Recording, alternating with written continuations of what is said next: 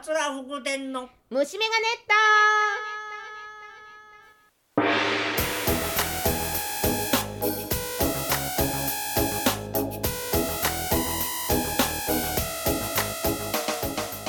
皆さんこんにちは。虫眼鏡と始まりました。はい始まりました、い。もうねえらい数やってるんやねこれ32回目なんですすよごいわ、い。奇跡やでこれはね。まあなんとかかんとか続いております。ほんまほんま皆さんのおかげ。はい今回は、はい。はい京都に行ってまいりました、そう京都ではんなりと過ごすこともなく慌ただしく取材へ 走り回るという。はい。はい。えー京都府宇治市。そうだよね。はい、うん。えー近鉄京都線の伊勢田という駅からね、うん。ちょっと行ったところですけれども、うん。えーウトロ平和記念館。そうそうそ静かに熱く燃えていうるお静かに熱く燃えてええこと場所があるんですよ。まるではい DJ のアナウンサーさんみたいなね というわけであ。今回はウトロ平和記念館に虫眼鏡と虫眼鏡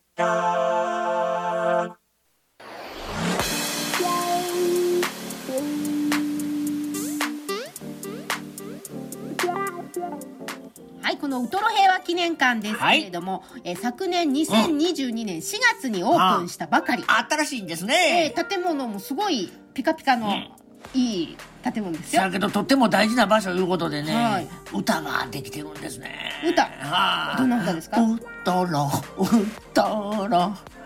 うっと止めて止めても いつまで歌うんかなってず っとはいはい。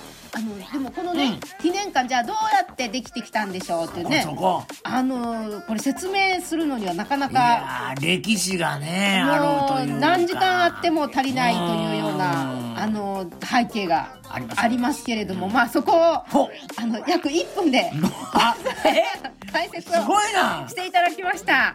はい。あのウトロ平和記念館副館長のキム・スファンさんです戦争中にえー進められていたあの京都飛行場という軍事施設の建設に集められた朝鮮人労働者たちの宿舎えーいわゆるその飯場と呼ばれるのが作られたのがこの地区の始まりなんです。戦後もあの行く当てのない人たちがここにずっととどまってですねその在日朝鮮人であるということでさまざ、まな差別とかまた集中地区というところであの周辺の偏見もありましたし、またその行政としてもそのインフラを整備しないとかさまざまなあの困難な生活環境の中でえー生きてこられたわけなんですけども、まあ、そこがあの最終的にその土地の所有権がないということであの立ち退きのお裁判が起こり、えーその裁判でも住民たちは負けてですねあの立ち退き命令を受ける。えーそういったあ事態の中で、えーそれに対して住民たちが声を上げ続けてですね地元を中心とした日本人支援者であったり韓国市民もここに協力をしてで、えーこの土地を、うん守り抜くためにあの募金運動が展開され土地の一部を買い取ることができてあの現在新しい町づくりと記念館が建てられたというのがここの大まかな歴史になりますね。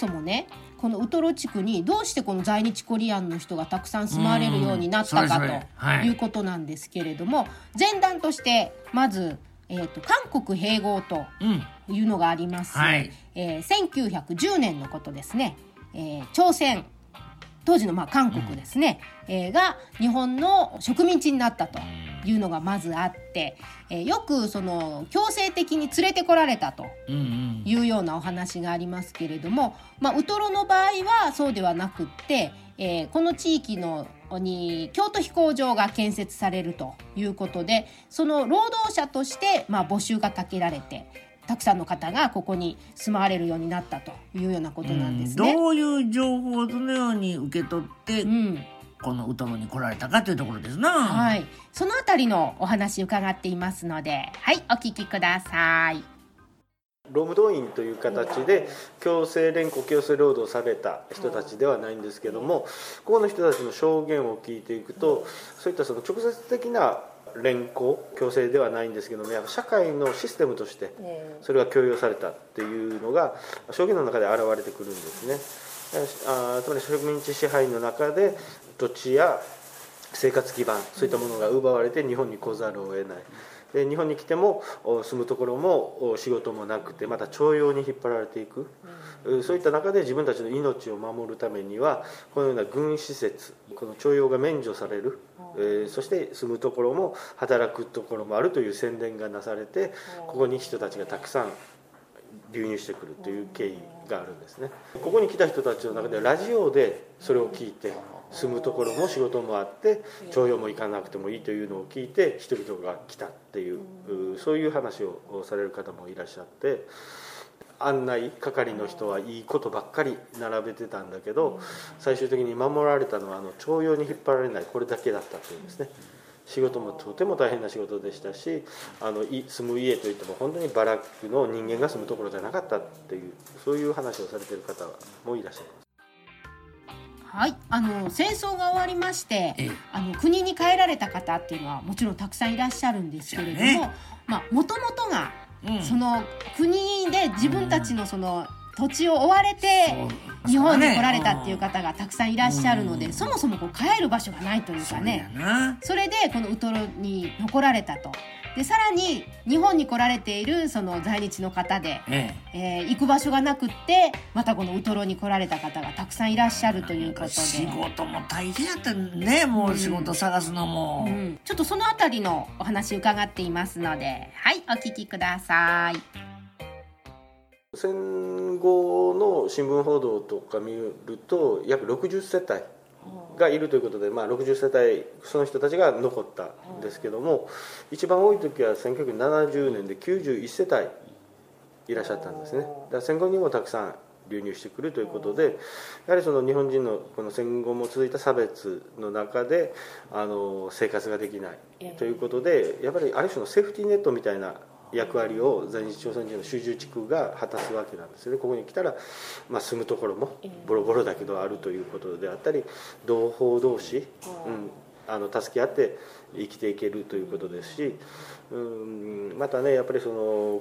公営住宅とかあー仕事もつけないえそういった状況なのでここに来れば何かしら生きていけるというのがありましてやっぱりこの社会の差別によって押し出されるように人が集まるということで戦後も人が増えていきました。FMYY. On your FM dial.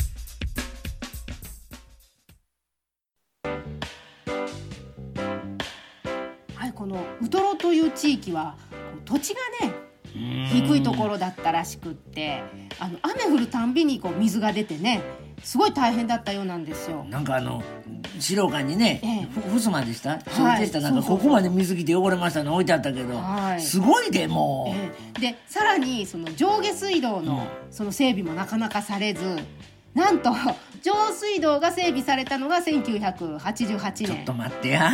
下水に至っては2016年。こないだやがな、ええ。なもうさらにまだこう、んん。あの未整備地区もあるっておっしゃってたじゃないですか。大体ね日本はその最低限の生活をね有する権利があると。人にはええ。そういう権利あると言うてるけれども、はいこれは日本に住む人として認めてないということですよねこれ、ええ。ほんまひどい話思いますわこんなん。はい、だから長い間こう井戸をね組んで生活をされていたということでそのあたりのお話伺いましたので。はいお聞きください。だからみんな井戸水を汲み上げて。しかもその水質が悪くなるのも周辺の工事が始まってからなんです。水道が整備されていくわけじゃないですか。だから地下を掘ってやっていくのに水質が濁ってくるだから自分たちが放置されるだけじゃなくてあの周りで開発がされていくのでその今まで使ってた地下水すら使えない。でまた深く掘っていったり違う水脈を見つけたり。その時の人々の思い気持ちってどんなんだろうなと想像すると。一世のおばあちゃんたちが言ってたのがここに日本人が3分の1でも住んでたらこんなことはなかったっていう。んですごい発想です朝鮮人やから差別したんでしょっていうのははっきりとね。はい。あの最後ちょっとコメントはあはあの聞こえましたけれども。はい。あの事務局長の安倍恵里さんです、うん。あの大変お世話になりまして。情熱的な方です ありがとうございます。で、あのそもそもね、このウトロ、うんウトロっていう地名ね、はいはい。ちょっと変わった地名ですよね。歌にもなってる。うえっとろうっとろまたかい。またかい。言わんかいなもう。若いな。若 いやえ？ねどうしてウトロって言うんですかね？それね。毎朝ととろろを食べる習慣がある。いやないないないないない。はい、その話じゃあ聞いておりますのでね。はい、お聞きください。昭和初期まではここの地区の名前は正式に宇戸口という名前だったんですね。えっ、と宇治市の宇に土の土にえ口というカタカナなんですね。で、まあそれがあのウトロという現在は正式なあざ名として行政にも登録されてるんですけども、それがね文献上確認できるのは1951年なんですね。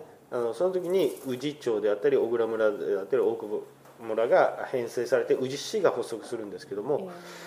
その時に初めてウトロというのが出てくる、えーその当時のこの地区というのはお朝鮮人労働者戦後定着した労働者の人たちしかいなかったので、まあ、およそその人たちがあの読みづらいひらがなや漢字ではなくてカタカナで読み出してウトロになったというふうに言われてるんですね。はい、今日はここまでということで、もうこのウトロの問題はね、語り始めると。ちょっと時間がもう全然足りになないんですけれども、まあ、あの続きは来月ということでしたいんですけあれども。の以前ね戦時下の障害者についてレあの取材行ったことがあるんです取材をね。あ、そうでしたね。はい。うんその時に、えっとねやっぱりね戦争中のはねマイノリティに対してきついね、うんもう周りはね戦争やと、でほんなら障害者なんか役立たずって言われるわけですよ、だからなんとかなんか戦争やからね役立とうと障害者が思うねんね、で視力障害者やったらあんまとかマッサージで兵隊さんを慰問するとかね。いやもう戦争に加担ししていかなあかん空気っていうのができてくるのよ。たとえ障害があっても。うん、なんかこう怖いねでマイノリティだってさっきも言ったってもやもない思いで、こうこの大人生きたとしてもいてはるわけですよ、周りのね、はい。状況で。やっぱりね辛いもんですよ。だから差別というのはもうなんていうのかな本当にマイノリティにとってはずっとあるね。うん。いや、本当にうん。ずっとこう現在進行形の問題。です水道のことを一つとってもそうやんか、2016年でしょ、え。ー本当にいろんな差別があって行政のそういう取り組み一つにしてもねえーなんどうにかなったことあったはずなのに。放置してます完全に取り残されたうん。地域地域ですよね。まあそういったことも皆さんぜひねあの感じていただきたいと思います。はい、あのウトロ平和記念館、あのホームページもね、えーありますので、えーぜひ訪れてみていただきたいと思います。はい、それではこの続きはまた来月、はい、お楽しみに。おい。今までも続いている問題なんだというところですね。行政の差別がお墨付きとなって、えーこういったものがあ拡散している現在の問題であるということとそこを生き抜いた人々の力強さっていうのをねぜひとも感じていただきたいなと。だからここの人たちがその同情されてかわいそうだったつらかったなで終わるんじゃなくて本当に頑張らはったねと、ね、本当にあなたたちの生き様で力をもらったっていうのが多分一番嬉しい言葉だったと思いますのでまあそれを知るためにもねあのここの生活がどんなに大変だったかどのような差別があったか今おってるようなこの深刻な問題はしっかり向き合わないといけないというふうに思いますね。子供子供たちがねここに学習しに来るのにあの差別のことを知りたいって言って最初はこう。だからどういう差別を受けてたかとかっていうようなところから来るんやけどもやっぱり最後にはそれをの乗り越えてというかねみんなでこういうなって希望を持ってこう生きていけるんだよっていうところまでをやっぱしあ学んで帰ってくれる。んでロリー。ちゃん。あ、どうもフォーカス松本さん。今日はなバレンタインのプレゼントを持ってきたで。あ、どうもありがとうございます。でも、え、これバレンタインって女性から男性にあげるんじゃないんですか？古い古いもう今やなあげたい人があげたい人にあげたらええ時代やであ、そう。ほんなら、ありがとう。えー、手作りのキムチや。はい、どうぞ。あキムチ？あ、じゃあまあいただきます。おどうだ？わしの思いがこもってるやろ？えー、どんな気持ちやねん？